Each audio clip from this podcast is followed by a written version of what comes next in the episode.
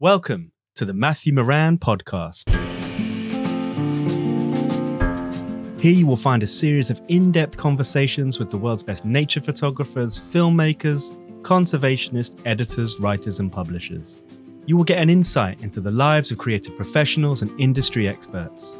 What goes on in their minds, how they approach their work, and how they make it pay. The podcast also looks at the role that photography and filmmaking plays in helping to raise awareness about the global plight of species. And despite the depressing statistics, we look for solutions at what we can all do to contribute to conservation. All my guests give up their precious time and are incredibly generous of spirit. So, this is my chance to share these conversations with you. So, sit back, relax, and enjoy. This week, my guest is Clay Bolt. Clay is a natural history and conservation photographer who specializes in photographing invertebrates. This specialism is actually really an obsession, and in his own words, Clay says that his favorite subjects in the world are the little animals which most people ignore. Widely regarded for being a bee specialist, Clay not only makes beautiful and engaging pictures of these animals, he's also played a big role in helping to protect them, including the rare rusty patch bumblebee, a species that became the first North American bee to be protected under the US Endangered Species Act in 2017. We met up at my home in North London, fresh off Clay's recent success in the Wildlife Photographer of the Year competition, to talk about all of this bees, competition successes, and why conserving species starts in your own backyard. Clay, welcome to well, welcome to Tottenham, North London, all the way from Montana. But you've come here at a great time. We were just talking about the beautiful, crisp weather. And um, well, you're here for an exciting reason. You're another photographer I've in- interviewed recently who has been successful in Wildlife Photographer of the Year, which doesn't happen to many photographers. So, uh, how are you feeling about that? I have to say, first of all, thanks for having me, and um, I have to say it's it's it's a bit bizarre. I've been um, entering and, and and participating with the competition for many years now, and uh, I think it means a lot more to me now at this point in my career than it would have even you know ten years ago. So I'm um, so happy to be here, and and anytime something like this happens, I'm always sort of surprised that that photography has taken my life in so many exciting directions. I I just feel incredibly privileged. That's great. And actually, you were telling me earlier that you kind of had a bit of imposter syndrome because you've judged the competition before you've been a winning photographer.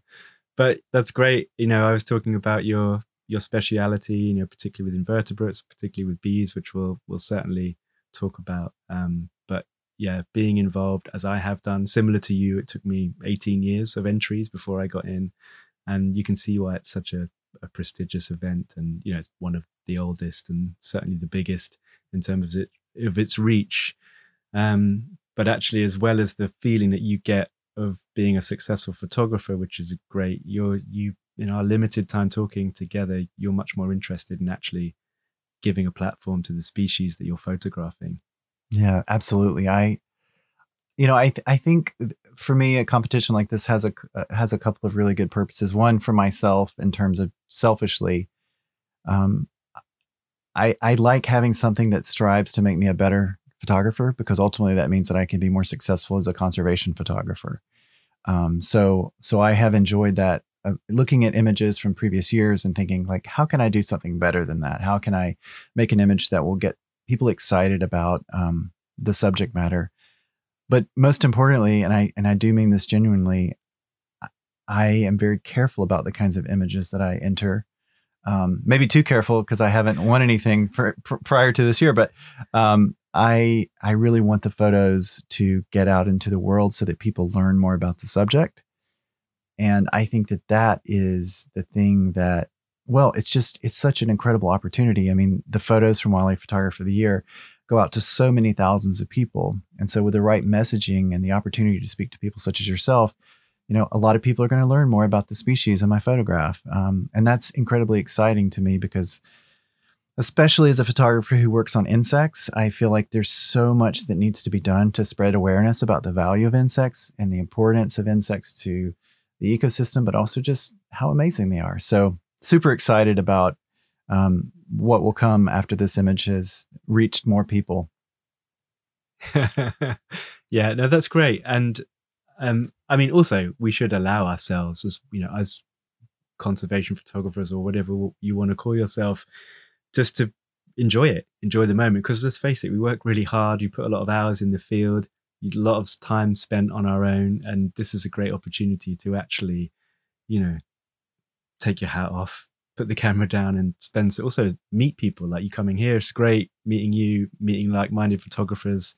And so, yeah, I mean, I encourage you to like fully embrace that and enjoy it and like, yeah, turn off your, I've got to do good for the world for the minute and, and experience that because it's really, it's a, it's a great event and really, really good fun.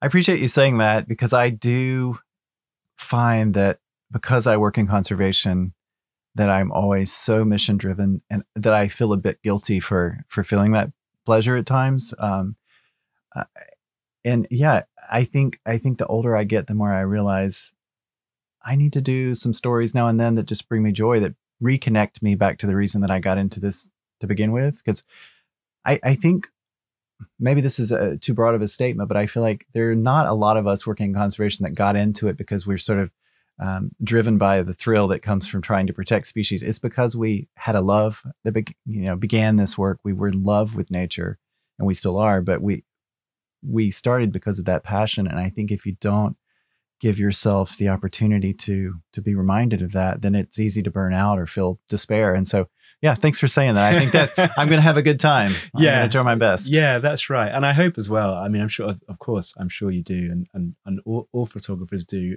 you know i do sometimes wonder about you know people like Jo-Anne McArthur, you know, who I've had on this podcast before, you know, going into slaughterhouses and doing like really, really grim stuff. You know, this there's that I don't know whether there can really be an, an enjoyment in that. It's, you know, you talk about being mission driven, but when you're out in a beautiful wildflower field, like photographing bees, you talked earlier about it being quite zen. And you know, I've seen you. I know you're not like a, a full full hippie, but I often say that as well. Like when I'm taking people out to Hampstead Heath or, or wherever, that it's a really it's a really meditative process and just such a wonderful and passive way of engaging with nature. So, do you have that like when you're out there? Do you when you're photographing? Do you like in, enjoy that experience, or are you like permanently frustrated that the bee's not in the right place, or your flash didn't fire, and all the things that can go wrong for us in the field? At this advanced stage, being 46, I've been doing this for uh, 20 years. I've learned that uh, bees are going to get away now and then, and it doesn't it doesn't typically frustrate me as much as it, you know, 20 years ago, I was in this sort of mindset that like every image was going to be like amazing and like this was the only chance that I'm going to get. And now I realize that like I've mostly been shooting crap for the last 20 years. So sometimes it's better in my mind than it would have been otherwise.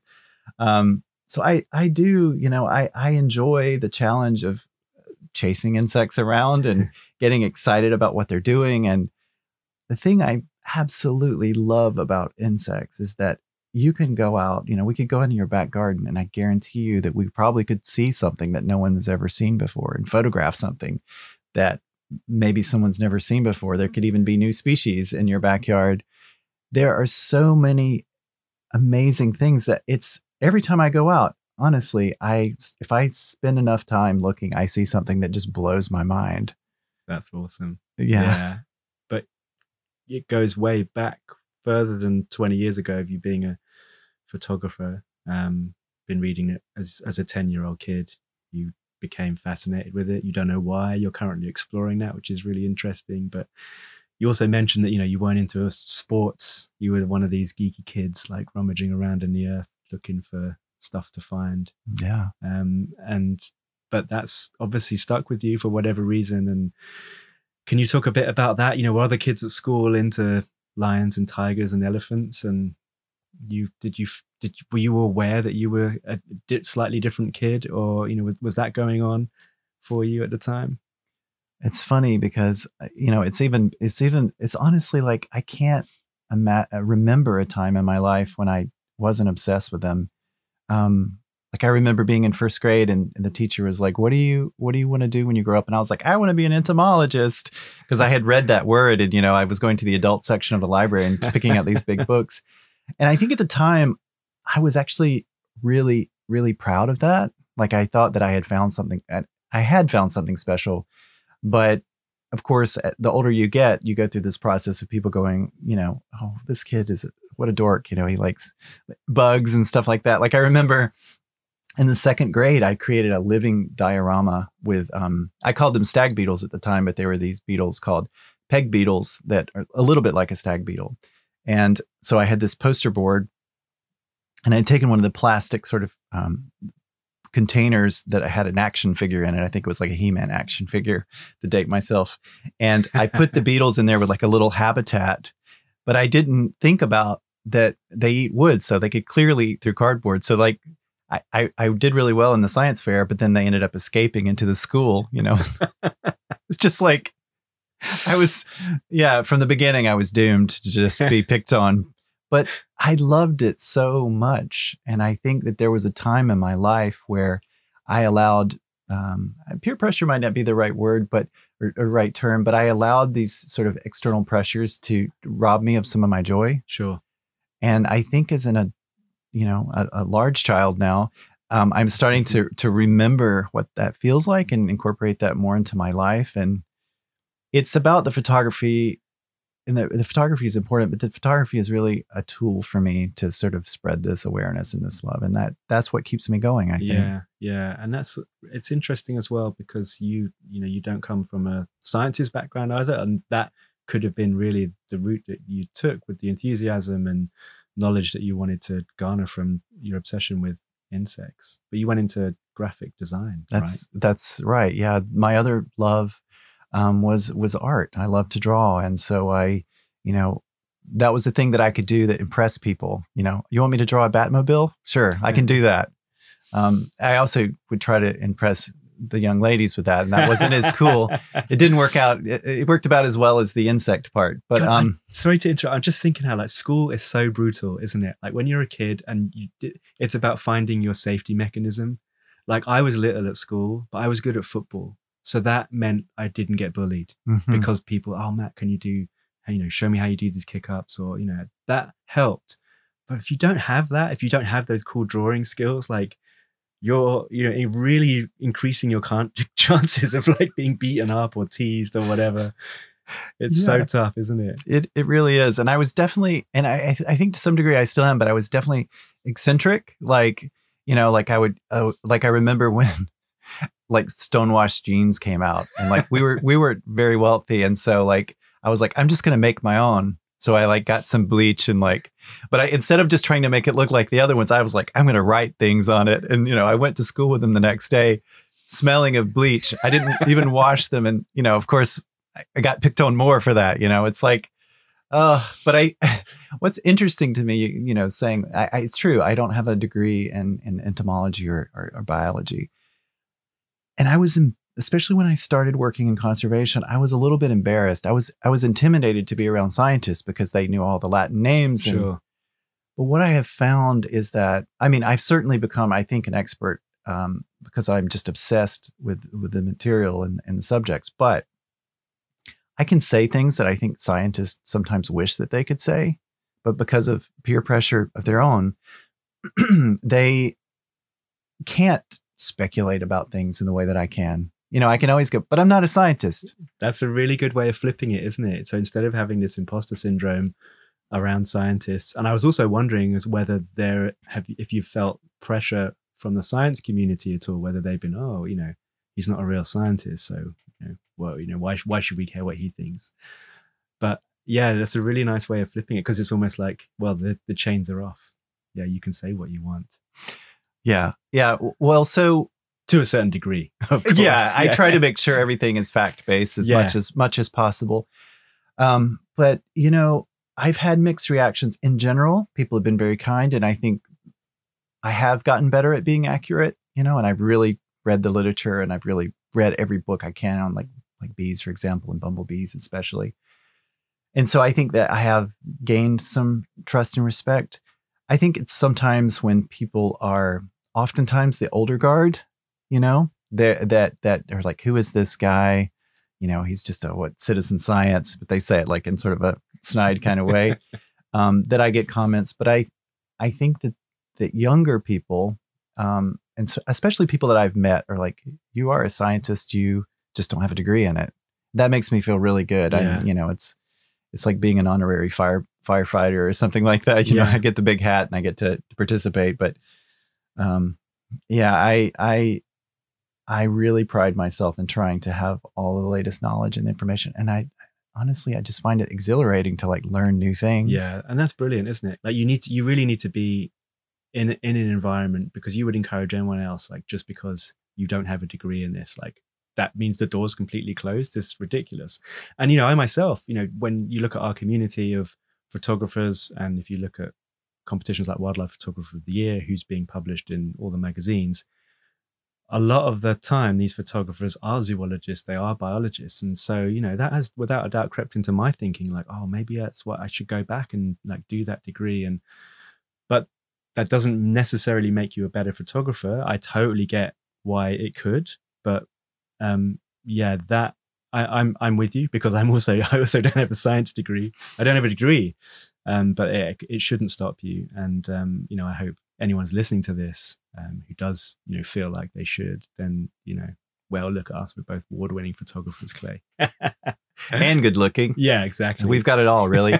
um, you know, it's it, I think that's absolutely right. And and again, getting back to this idea of insects and small things, like there are not enough paid scientists to do the work.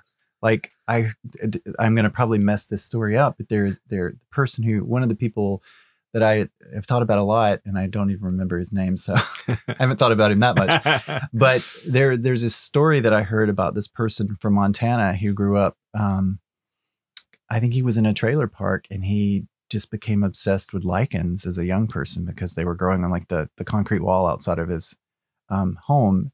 And he became a renowned expert on lichens but he that's not his career. Like he does something else and it was just because he had that interest that he and nobody else was doing the work that he became this expert. And there there there are so many organisms in the world i mean that have not been discovered or not studied. Um, you just you know some of it requires specialized tools like there's a lot of interest i think these days in tardigrades or water bears because they're these amazing little microscopic creatures but like new species are being discovered in, in parking lots and you know there all, all of these things are out there just waiting to be studied and so you can become the expert in something there's not anyone to really argue with you if you if you put the time and effort into yeah, it exactly. And then the experts themselves, you know, don't know everything. I spoke to a number of fox experts, and of course, their knowledge is incredible. But when you're talking about any species, you can't say that you're the complete and utter authority because nature is surprising and nature is evolving and changing. So, so does our knowledge have to as well. Yeah, I would imagine with foxes, for example, I'm sure you've seen behavior that is puzzling to another expert because you're out there in a different area than they are. Animals adapt and they and they make the best of the situation. So, um, I I have certainly um, I was working on a, a project a few years ago with a good friend of mine, Krista Schlyer, and we were doing a story on commensalism or species that live in pitcher plants in the southeastern United States. So, you know, pitcher plants are these um, passive traps for insects. They have a, a, weak digestive fluid in them, and the insect falls in. But there is some, and, and and is consumed ultimately by the plant. But there are some insects who have used, learned how to use those um, traps as as shelter, or to catch their own prey. All of these cool things. So, like, I found this species of wasp that was nesting in a in a pitcher plant that had never been photographed. Um, or documented in that particular species. And I saw it a bunch of times and I was asking people like, what is this? And, and, and people didn't know. And so I like started looking through the literature and figured out that it was a species of wasp called a grass carrying wasp that builds these grass nests, oftentimes in other kinds of cavities. And so like to be able to like find that and photograph that. And then while in the process of that, like Krista and I saw this um, species of, of sphinx moth that was nectaring in the pitchers that also had never it's like one thing after another the more you start looking you know and that's that's like so exhilarating to me that is more exciting than i mean i probably shouldn't say this out loud but it's more exciting than winning a competition because i feel so lucky to have seen these things you know but it's the time you put in that gives you those rewards Yeah, of course it is. That's Yeah. so it's so cool to hear.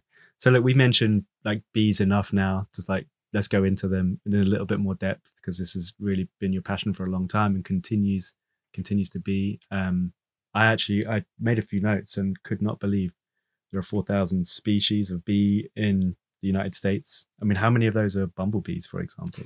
So bumblebees are really interesting in that they are not the most diverse group of bees. They're they're around 250 species in the world, Right.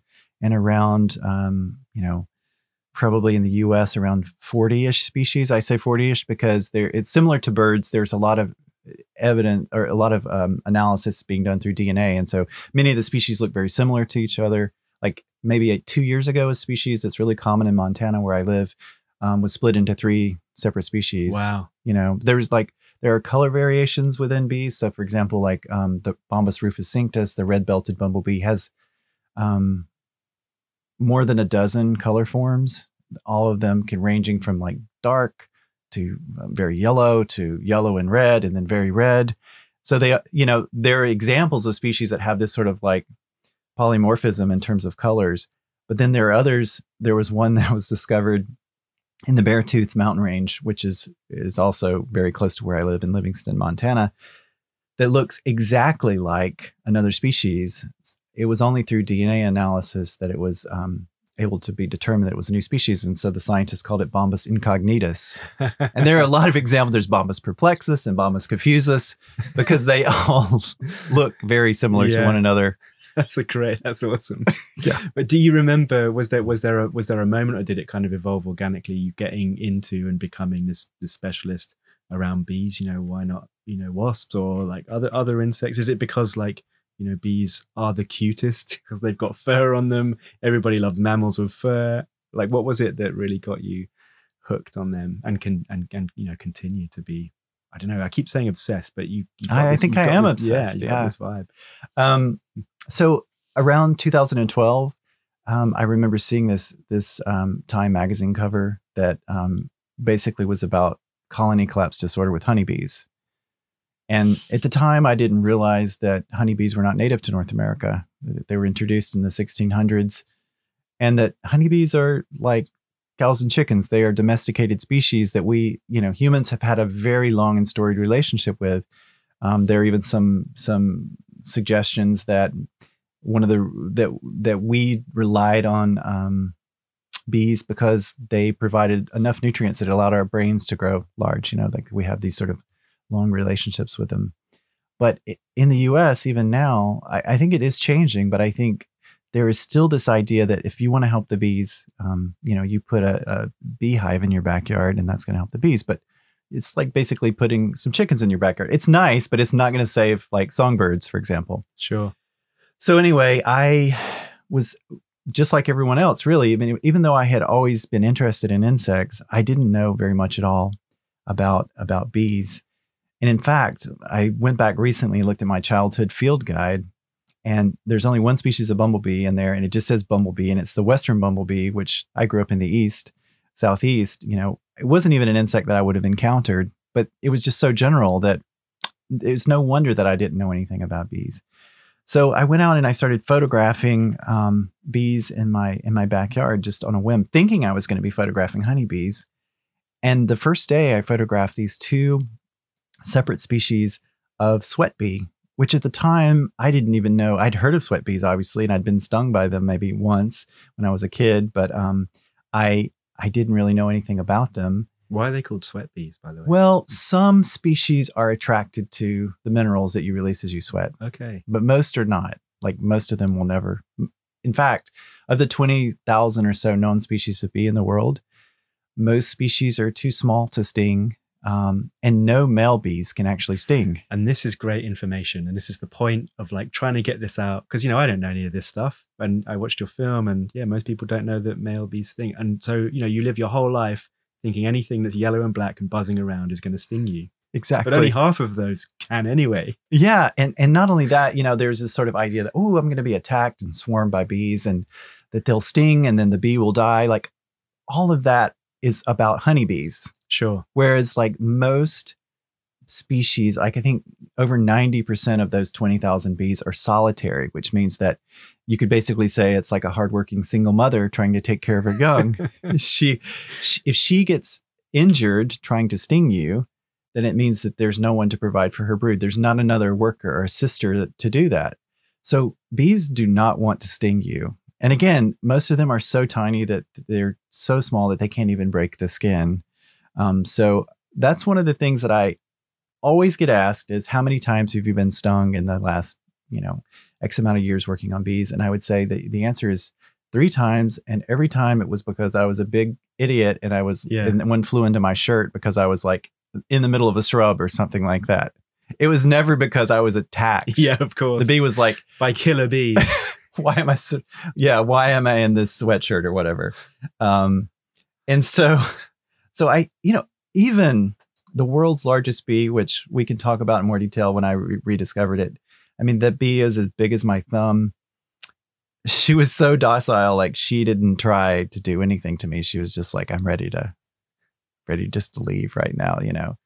Um, so anyway, to make a long story longer, um, when I photographed those first two bees in 2012, I started asking some of my entomologist friends, like, what have I photographed? Thinking that, like a beetle or butterfly, people are just going to know right away what it is. And I, and actually, I won't name names, but a very well known entomologist told me it was a different, totally different species. And it wasn't that person's expertise, but still, this is person's has a vast amount of knowledge. And that sort of led me down this rabbit hole of like, wait a minute, if this person doesn't know what this is. What's the story here? And you're not even a scientist, Clay. I know. Just a bizarre human who gets obsessed with things. I think that's that's right. amazing. That's so cool. And so then, yeah, yeah uh, all of this stuff. And this is what's so nice to hear your stories about when you you keep you keep digging deeper and deeper, and you just just going on this journey of discovery. And you know, if we fast forward a bit, it I think like a lot of these projects, when you when you start them, it's you're very green, which is great because you want to learn and also you're taking photographs and you want to improve your photography and telling stories about these species but you then really honed in on one particular species right? The, that, the rusty patch bumblebee. I did. And it's funny because again i stumbled into bumblebees. Um, there's probably a rhyme in there that i could create but i won't. Um, yeah so i was actually i realized that if i'm going to do this seriously and i'm going to become better at my work and not completely make a fool of myself, I needed to learn more about uh, the species I was photographing. And, you know, one of the, I, I think one of the unfortunate sides of, of insects is that because they are so small, because many of their distinguishing characteristics are, are hard to see, the specimens do need to be collected. And one of the best ways to learn about um, insects is to look at collections, like to really look at something under a, a microscope hold it in your hand to really, you know, examine it. And so I went to Great Smoky Mountains National Park, which was very close to where where I was living at the time. And I knew that they had a really good insect collection. And so I was there to look at the sweat bees because that's where I had started. And um, the park entomologist, Becky Nichols, had a, um, well, at the end, I asked her, I said, Becky, have any species gone extinct or are in trouble here or uh, in the national park? And she said, there is one the rusty patch bumblebee hasn't been seen in a number of years, and we don't know why. But um, so she showed showed me a specimen, and it was it was literally collected outside of the doors of the science center. And at that time, it was um, I think that was around 2013, maybe. So I, I'd only been doing it for about a year, working with bees for about a year. She said, "We think that the cause is um, a disease, but we're not sure." And that led me down this journey of like trying to figure out what was happening with the species. And I, you know, I think the interesting thing about the rusty patch bumblebee is it it's now I think a celebrity insect. But when I started working on it, I I don't think people were very aware of it. And I was mean, there was there anyone else at this time like was trying to find out why?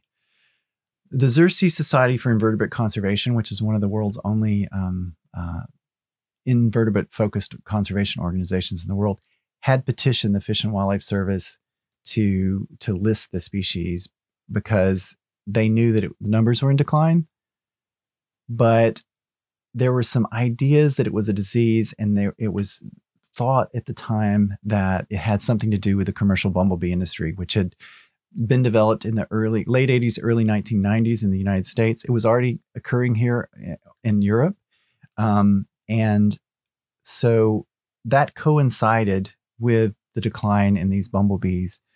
But they weren't exactly sure what it was. For one thing, um, it was hard to know, like, if it is a disease, like, what is the disease? And how do we find out if the disease wasn't here before this industry started?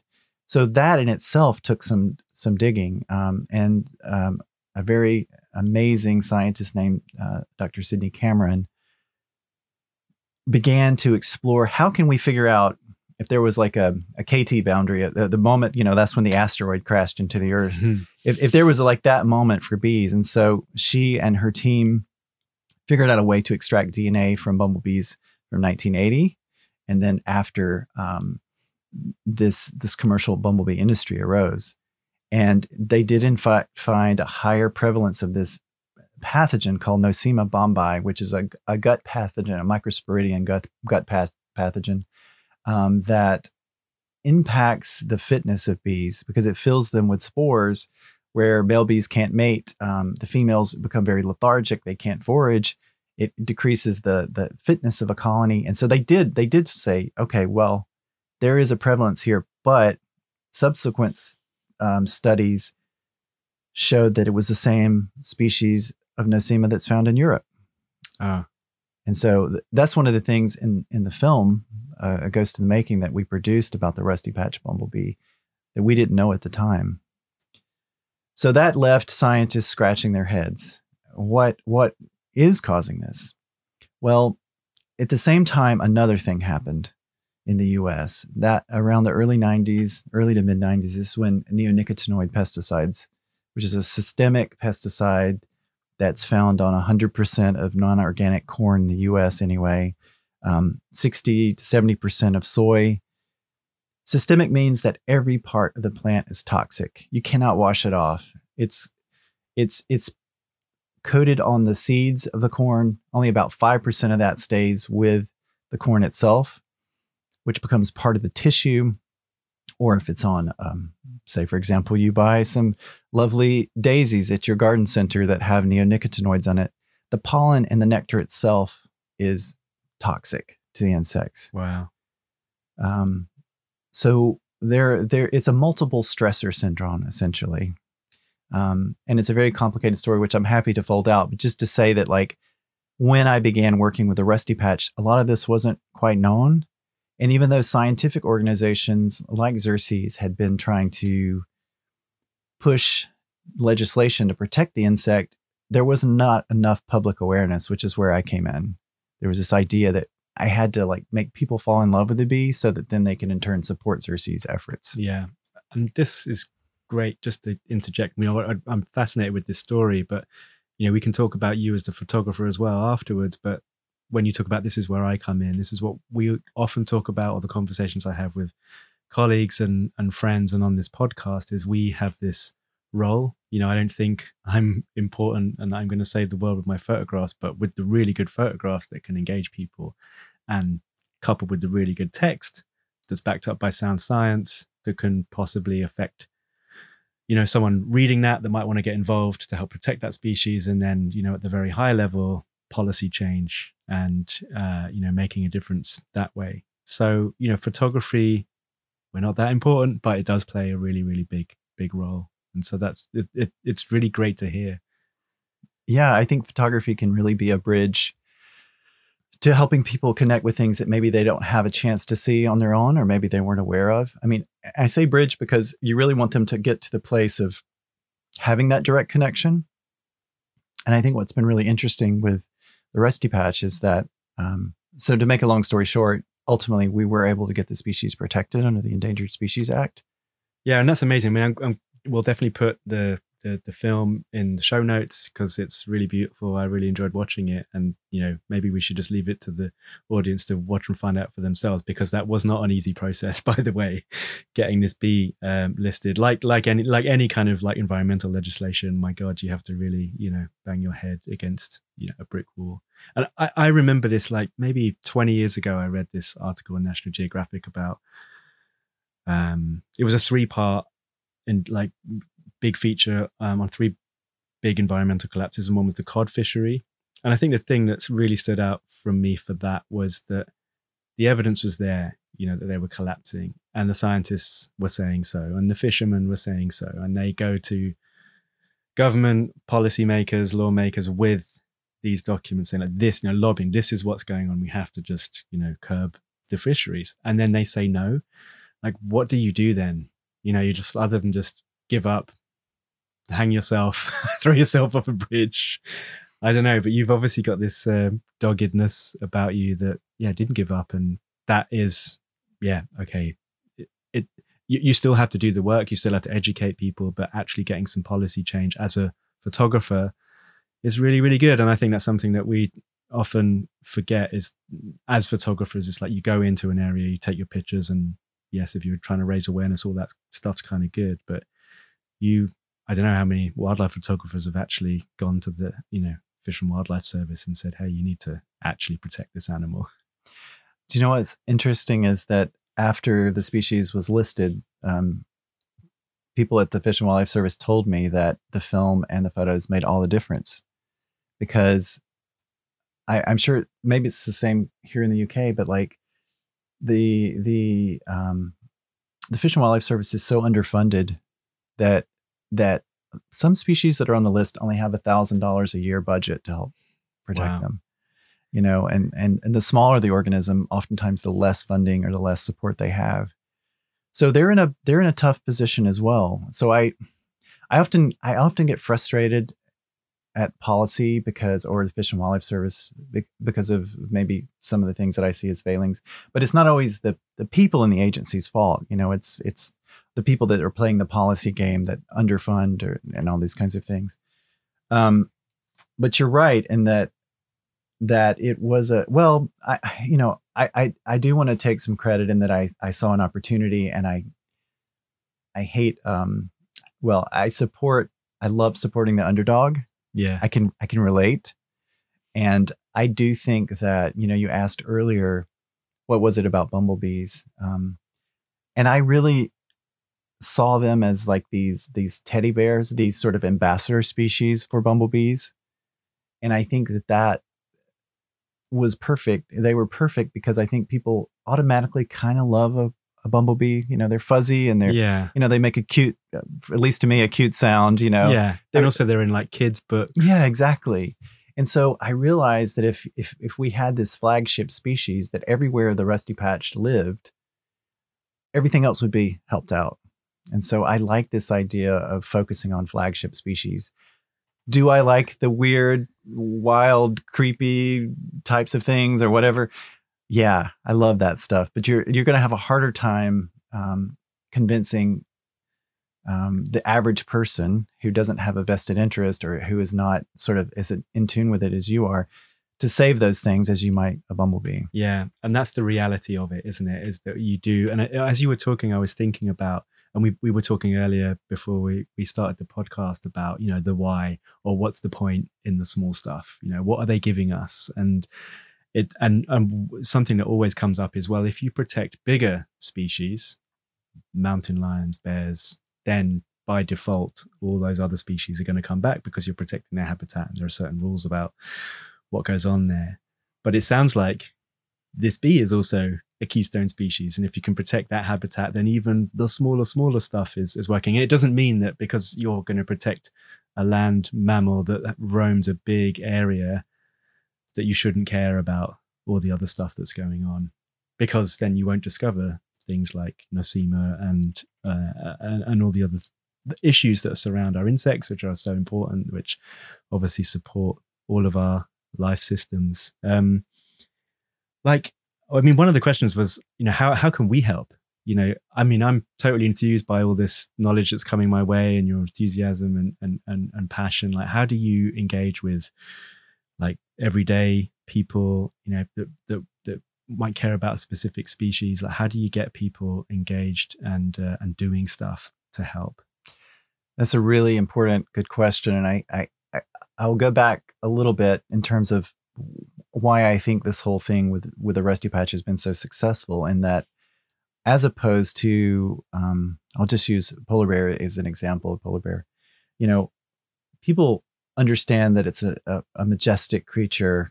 Um, it's a storied animal uh, that people want to help protect. But most people don't get an opportunity to live with this animal and, and see it and, and really have a real relationship with it. It's it's there's a symbolic polar bear and then there's the real animal. But with bees in particular, I think I would say with bumblebees and certainly honeybees, people can see them in their backyards and they can plant wildflowers and see the bees show up. And that creates this real relationship that I think transcends policy, which is what we so vitally need in our world. Because the truth of the matter is, is even though the species has been placed onto the endangered species list, there's still no designated critical habitat. The US still has no regulation on systemic neonicotinoid pesticides, which are harming the species. So policy has its limitations. In so many ways, the Endangered Species Act has been vital to to helping protect so many of our species. And most species that get placed on the list survive. However, and maybe it's maybe just a sign of where we're at politically in the US, but most species that are on the list are so underfunded that it's only like the beginning of the process. What I have loved about the process with the Rusty Patch is that the things that have really helped it, I think, are the initiatives that people have taken. For example, um, the city of Minneapolis, Minnesota, created a um, I, I forget how what the amount was, but a granting program that homeowners could take out their front lawns, which are useless for wildlife, and put in prairie. So there's this, and it was for the rusty patched. Wow. And so there are things like that have been happening um, because people can see it, they can care, and people are excited when it shows up in their front yard. You know, and I, I think in some ways, you know, we were talking earlier about um, your work with foxes and how you you produced some videos and and people became enthusiastic because they could see it and i think that that is the other key component to conservation it's like policy is great but we have to remain engaged in in the process of protecting a species because we can't leave it up it, you wouldn't leave your most precious thing in the hands of somebody else like i you know i i sort of think about like if you had a I hate to use a, a capitalistic sort of um, uh, example, but if you had a you know a, a wheelbarrow full of gold bars, you would have just like, can you just take care of these? You'd take it down and just drop it on the corner. And did you guys watch this for me? Eventually, somebody's going to take the bars, you know. and uh, I think with with wildlife, it's like if we care about them, then we have to put in a little effort, and it doesn't take much. I mean, if you want to do something to help bumblebees or other native species, first of all, give yourself a break. Don't mow your lawn you know, don't rake leaves as often as you may feel compelled to do. Leave it a little bit messy. They like that. Plant native wildflowers, which are easier to grow than, you know, domesticated um, plants that you often find at garden, garden centers. They require less water. They're incredibly beautiful, and you will get more and more species. You will feel it will be an embarrassment of riches. You know, um, animals respond if you give them half a chance. Um, and that's what I think is so exciting about it is that that you can see the results of conservation in your backyard in your own communities. And I think to be honest, I think that that that is one of the greatest opportunities we have for conservation are these you know the idea of green spaces within communities because if you think about like one of the most depressing things to me is to fly over I was thinking as I flew into Madison, Wisconsin, where we work with the bumblebee, you know, houses house after house, you know, center pivot agricultural fields, um, very few wild spaces left. You know, they have nowhere to go. So how are they supposed to survive? But then you look at all of these these houses in these neighborhoods, and the idea that you could build, you could create green corridors just by everybody doing minimal effort in their yards could make a huge difference for wildlife. Yeah. That's exciting to me. Yeah. No, that's brilliant. And again, it's so good to hear your enthusiasm around that. One of the well, there were a few. There was some brilliant quotes in in the film, and one of the things that stuck with me, and I wrote it down, was this idea of valuing life, you know, outside of its economic value, because you know we talk about bees or the collapse of bees because how that's going to affect us. But you kind of want to reframe that conversation to say, well, actually, there's a value to all of this, and you've talked about that just now with the enjoyment that someone would get out of you know leaving a front lawn to go wild and wildflowers growing and seeing all your all the species come through. But that's a hard sell isn't it to this system that that we live in. So what's your approach Well, I don't know if I figured it out yet, but I I do sort of think it's so important to to remind people that these species have been around much longer than our own and that they have every right to be here just as much as we do. And I think one of the things that there's a there's a brilliant um, scientist based out of the UK, Lars Chitka, who has just written a book called The Mind of the Bee or Mind of a Bee, and uh, it's about the the more we learn about intelligence in insects, um, their their ability to learn, solve problems, all those kinds of things. I think those kinds of stories help people realize that they're not just little robots moving through the environment. And I do think that those kinds of studies are helping people have more understanding. Jumping spiders are a good example. Um, you know, I think there are a lot of people that have a um, an innate fear, an unnecessary innate fear of, of, spiders. But jumping spiders are cute enough that hmm. people they're a gateway in, uh, invertebrate. Yeah, I love to use that phrase before, the gateway bee. Yeah, you know it, that's that's so cool. And actually, already when you were talking about okay, so you know the hard sell, how you're going to get people in, in, into these animals. You know, bees are fluffy, they make this you know great noise, they're kind of cute. But I think now, after you telling me about the single mom, like trying to like look after her kids, that that anthrop- that level of anthropomorphizing is like, oh my god, totally playing the victim card. That's you know that's got to that's got to capture people. I hope so. I mean, why stop there? You know, like so. I'll tell you a story about the Arctic bumblebee. This is a, a bumblebee that that I had the pleasure of photographing this past um, this past summer in in Alaska, and it's it's quite cold, obviously in Alaska, and even springs are, are very cold. So what the the mother does is she first of all creates a little wax cup for herself, which she fills up with nectar, and she sits on the eggs like a, a mother bird to keep the eggs warm. And she sips from this little cup so that she doesn't have to leave the eggs. And bumblebees are really special in that they can unhinge their wings from their flight muscles and raise their body temperature um, so that they can fly in cold weather. Most insects can't do that. Wow. So she sits and shivers on those eggs until they hatch, her daughters hatch, and they can begin to take on some of the roles of the colony. But just imagine, you know, like to, we have this idea that like there's this insect and it's just whatever and it doesn't even know what's happening to a mother bird you know or a, a mother bee sitting there shivering while it's cold outside keeping her eggs warm um, to me those kinds of stories are you don't have to make it up it's it's the real thing sure I, will share one thing that so centipedes are, are, are one of the invertebrates that really kind of give me the willies they're very unpredictable they can bite and they and they and they don't want to bite you. Nothing. I mean, that's the, the, the cool thing is unless it's like a uh, like a horsefly or something or a mosquito, things don't really generally want to bite or sting you. Yeah. But centipedes have always been they've always freaked me out. And so even someone like you, that's great. That's good to know. You've yeah, got, you've got your threshold, right? Yeah. So once I was in San Francisco with my friend Neil Losin, who helped produce um, and shoot uh, A Ghost in the Making about the Rusty Patch, and we we were looking for salamanders to photograph, and we rolled over a log, and there was a mother centipede holding a clutch of eggs. And I mean, I was just immediately like, you know, I just had that reaction until, and and we both witnessed this, and so like I know that I wasn't imagining it. She dropped one of the eggs because we had flipped the log over, and she reached down with one leg and picked the egg up and brought it back to her body. Oh my god! And I've never thought of them the same way again. Sure. She had that awareness, you know, that she knew and she could be that yeah. agile that she could yeah. pick up that egg. And I was like, that was it for me. I was like, she's aware of what's happening. I don't know how it is for her, but she was aware that her precious egg had been dropped. That's what Disney need to make their next film about. Centipede Princess?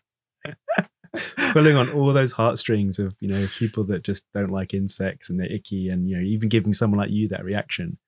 Man, Disney would be able to. They'd be able to tell that story. Yeah, just put a couple of big eyes. If if only yeah, yeah, yeah. had bigger eyes and eyelashes. I always think the difference is, you know, like furry eyelids or eyelashes makes all the difference. You know, jumping spiders sort of have eyelashes. Uh, there's something about that we just like. there is totally Look, we talked about this film a lot, and but I wanted to read out this quote because this one was amazing. And you know, you reference Aldo Leopold a lot in the film.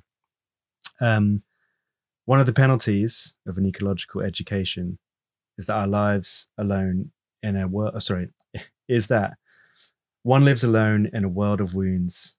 Um, much of the damage is inflicted on a on land is quite invisible to laymen, and you know that's I guess a, a problem for for many people working in this field is you know getting all this knowledge and and thinking oh my god you know how do you how do you stay positive? And we talked a little bit about this before.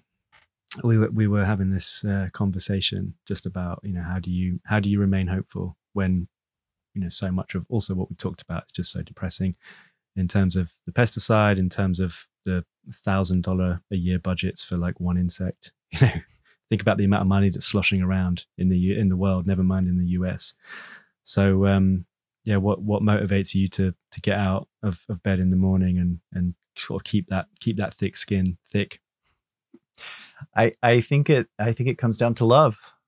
I love these things. I mean, I just feel such a and this this is the been through line for my entire life is that when I see something like that, I'm just filled with so much love that I feel like I could burst. And I know that I'm I'm um and I know that everyone's not like that.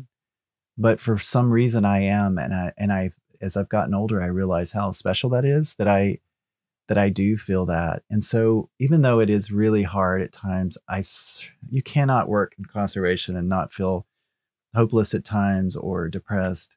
At the end of the day, I'm just delighted to see these things and I know that, you know, everyone's not going to feel the way I do. In fact, it's probably a good thing. I mean, if the world if everybody was running around after bees, it would probably be disturbing for them at some point and no one would get anything else done. Um, but I think I think it just comes down to love, and I think that that's what ultimately helps change the course. And you know, if you if you love someone or something, you realize that nothing is perfect, and you you just do the best you can because of that driving force. Yeah, that's awesome. Can we talk a little bit about you, the the photographer? Oh yeah, and you know, you've got this role with uh, WWF um, are you full time, by the way, with that job? I am, yeah. Yeah. So that's a question I had for you is you know, balancing your work as a photographer with your role as, um, so you work in communications, is that right? Mm-hmm. Um, with WWF? Yes. Yeah. So how do you find time to, to balance both of those? Well, fortunately, there is a lot of intersection in that work. Um, and what's been really exciting for me, so I work within the Northern Great Plains program, and we have two main charges. One is um, to stop the plow up of grasslands in the Northern Great Plains. Uh, the Northern Great Plains is a vast area. It's one of the world's only four remaining temperate grasslands, um, which is incredibly important, not just for the animals that live there, but for as as a um, uh, stopgap against deforestation and to you know keep the, the climate from from warming too quickly. And then the other part of it is that we are working to restore two flagship species, the, the plains bison and the black-footed ferret. The, the driving factor for all of this plow up, so like just to give an example, since uh, 2009, approximately 33 million acres, which is about 13.4 hectares of grassland, th- 13.4 million hectares of grassland have been plowed up in the Northern Great Plains for corn and soy and wheat. Yeah. That ties directly into pollinators and to um, biodiversity. And so, as I've been in this role, we are now talking as an organization about pollinators. And I'm uh, moving into a new role as a I'm not exactly sure what the title will be, but pollinator expert or pollinator lead, because we are doing more work to help pollinators. So, for example, um, we had a, a, recent partnership that was developed with a corporation to reseed um, it, it, the, the the project is called the one square foot, but it's so that so because every square foot makes a difference. Sure. Whether it's in your backyard or or you know in the grassland. So reseeding one billion square feet, which is around twenty three thousand acres of grassland for pollinators. And so all of that to say that that because of my obsessive tendencies, people I think just finally gave in and were like, okay, we'll start talking about pollinators. Because I the idea is that, you know, I don't know if I've said this already, but over 99% of life on Earth is smaller than your, your little finger. And if you care about bison, if you care about ferrets, if you care about grassland birds, you better darn well care about insects because without them, you're not going to have any of that stuff. So the message is getting across, or at least people have just, I've broken them down to the point that now WWF is talking about insects. And because it's an organization that, at least WWF US, I don't know if it's the same in other offices around the world, because it's an organization that primarily focuses on large mammals, I just happen to have a specialized set of knowledge that and information that has allowed me to move into that role. Um, and so I get to go out and photograph pollinators and and and other cool things for the organization and, and do some video work and the intersection is actually more and more obvious and, and evident every day in my work, which has been pretty pretty fulfilling. But on the other hand, working I always wanted to work for an NGO because I wanted to learn more about the mechanisms of policy and those kinds of things. And that's been a real education for me because, like in the US, we have the Farm Bill, for example, which really impacts whether someone is incentivized to, to plow up or disincentivized to plow up. Um, those things are really important to understand. You know, I don't expect for the rest of my life I'll work for a big NGO, but I, I really do find it incredibly informative yeah, and you guess you're surrounded by other experts that know a lot more about this stuff, and you can then be more informed and make more informed and better decisions. But what sounds really cool is that you've got this full time job, and it's not like photography is something that you're doing outside of that. Photography is something very much you're doing inside of that. And of course, as we all know, the the way it goes when you're working and you're doing the fun stuff, whether you're a designer or all the creative stuff, photographer, videographer, the higher up you move, the less of that stuff you do because you're managing people. But it sounds like you've got a good, healthy balance of of doing both.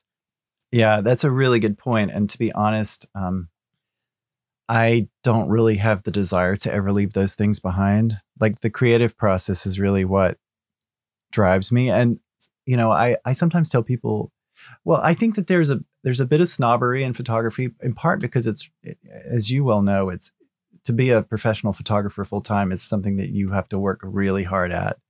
And There's a luck involved, and there's all of these things. And so I think when people achieve that, they they want to hold on to that. They don't want it to be diminished. And so I've had people that are like, "Oh, well, you you know, you're working there, you're doing this," hmm. but I have found it to be. I mean, I think it has made me more successful in my own journey. Sometimes it's different for other people. And there are definitely days when I would rather be in the field or doing something else than than working on some of the things I might have to work on for WWF. But we all have to sit in front of the computer. We all have to e- answer emails. Like you're not in the field. I mean, the first thing any photographer will tell you is that you're mostly in the office, right? Absolutely. So yeah. how is it any different? No, it's not at all, is Yeah. it? um, so look, we're gonna slowly wrap this up. And but I mean, this is so much fun, Clay, talking to you. We could go on for hours and hours, and we will hopefully after this. But um, yeah, we got to find out what you're up to currently because when I was listening to other podcasts and reading, um, you know, the, it seems like you already started this new project. Well, you're doing two projects, right? You're writing a book and you're creating a field guide, and you're working for WWF. But are, are, are, is the field guide connected to your work with WWF, or is this something quite separate? It's it's And separate. sorry, I should go back and say, can you just tell us like the birth of the field guide and, and your idea behind it? So I didn't actually set out to produce a field guide. Um, I love field guides, but as a photographer, it's not the kind of thing that really gets me excited. It's more about the information that I gather from it. And so when I first approached um, the, the primary publisher, Zona Tropical, um, I pitched more of a coffee table style book, which I should say I'm technically also working on at the same time as the field guide. Oh so my god! three books because you know why not um but the, thing that i realize is that you know going back to myself as a 12 year old child who saved up enough money to to buy my first field guide if if if those sure you can get online now which makes a big difference but there's something about a, a handy field guide that you can take with you that's really easy to look at that can change the way people see the world. And because there is not currently any guides to the bumblebees of all of the Americas, um, there's not even a standalone book of bumblebees of South America or Central America.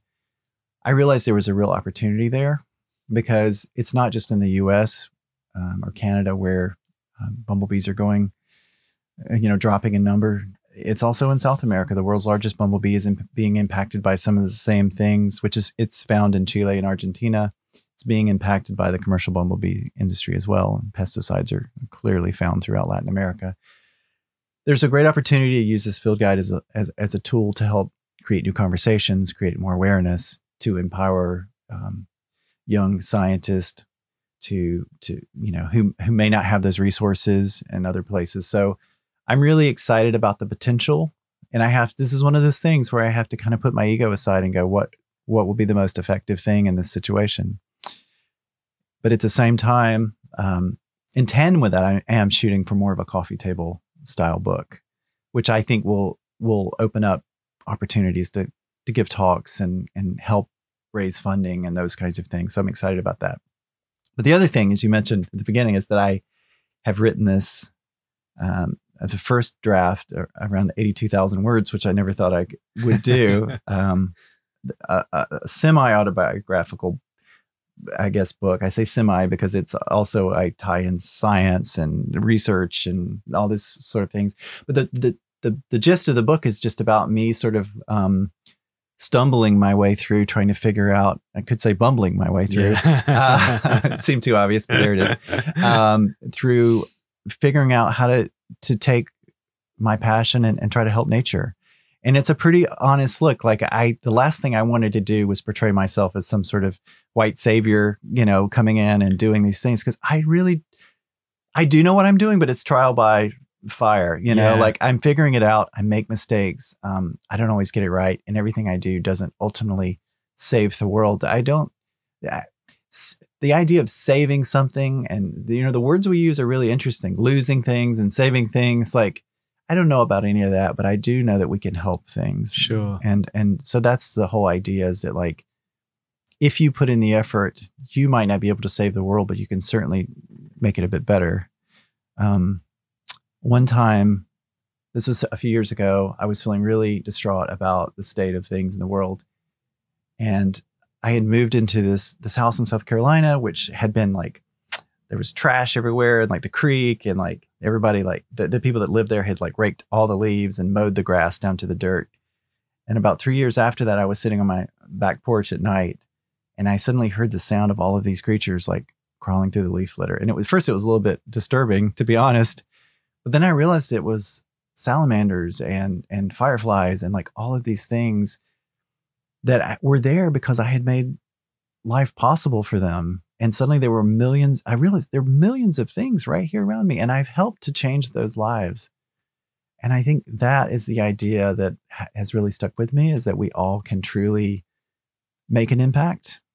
You know, even if it's just planting flowers in your balcony, you can really make a difference so even a square foot does, um, that sounds a little branding, what, but you know, even a square foot does make a difference, you know, for some organisms. Yeah, no, it does, and I think there's no, need to apologize for catchy phrases because that's what gets gets people's attention.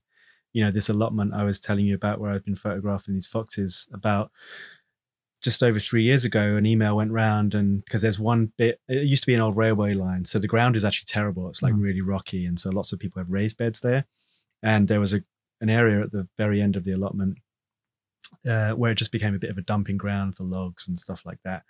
And they said, "Does anyone want to do anything with this? Like maybe a wildlife garden?" So I was just like, "Oh my god!" Immediately, you know, put my hand up. How often do you get offered a free bit of land in London? Not that I could go and build on it. Obviously, that wasn't the point. So me and three other guys, we um, yeah just cleared out loads of the rubbish, raked up all the grass that had grown there, and um, we put a pond in, we put a native hedge in, and wildflower seeds, and it was just unbelievable. Like the speed with which it took off. We we started it in November, we sowed the seeds in like March, and um, we had this like you could not make it up how picturesque it was. You know, poppies and vetch and all these different field grasses and butterflies and bees, and you were just like, wow, this is a tiny little patch. And like you've said so many times on this podcast, a square foot you know, we have more than that, but it's still tiny. The stuff that was coming in was just ridiculous. So yeah, we just need to give it a little bit of a helping hand and then let it take care of itself.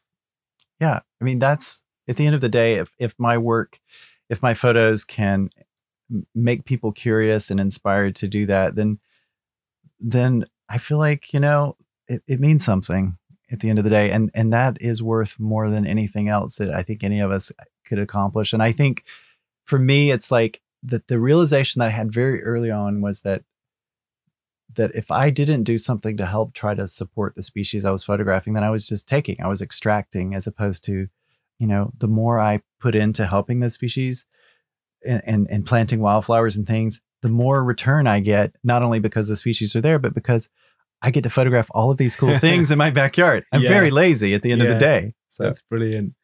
Well, Clay, look, it's been so good talking to you. I love, I mean, a couple of times on this podcast, I've tried to gear towards, you know, Clay, the photographer, but you're clearly not interested in that at all. So I'm not going to force it anymore. Like you love talking about bees and your passion for bees and other subjects are just like infectious. So thanks so much. I did have one more question actually, because you, you know, you're clearly a workaholic. You're going to go and do this project, a field guide and a book. Are you also going to shoot video while you're there? Is there an idea of like documenting this for video diaries or something bigger? Yeah, absolutely. Yeah, I I'm still trying to figure out the logistics of that, but um, I have been um, thinking about how interesting it will be to have you know even if I'm not like sure what the final product would be. I mean, I just sort of imagine that you know, going from the Arctic Circle over a span of five years all the way down to Tierra del Fuego and, and South America, you can just imagine in a short span, almost almost like a time lapse, what that would look like. These bees and all of these different environments could be really killer. Really cool, yeah. yeah. Oh well, look, I look forward to that, and look, we'll put everything up in in your write up page on on the podcast page on your page on my site and uh, hopefully spread the word about bees and all the other stuff that you're doing. And and also, I haven't said congratulations because that's a big thing it's Wildlife Photographer of the Year dinner tonight. So yeah, you can go and enjoy yourself. Thanks so much. I'm so excited. Wow, what a dude. So great talking with Clay and so nice to have these conversations face to face again. And really nice to have a photographer speaking up for the little stuff. We certainly need to connect more with that, and it's people like Clay who bring it to the forefront through great images and passionate talking and I just wish we had more time, but I'm grateful that I live in London, where so many photographers pass through and give up a little bit of their time to talk to me and to you. So, to find out more about Clay, head over to his page on the podcast section on my website. There are lots of links there to his social media. You can check out the film we talked about, which I really enjoyed. It's a very beautiful film. I encourage you to check that out. And thanks so much again for listening and sharing. Right, next up, Doug Gimesy in a couple of days. See you soon and hope you're enjoying Christmas.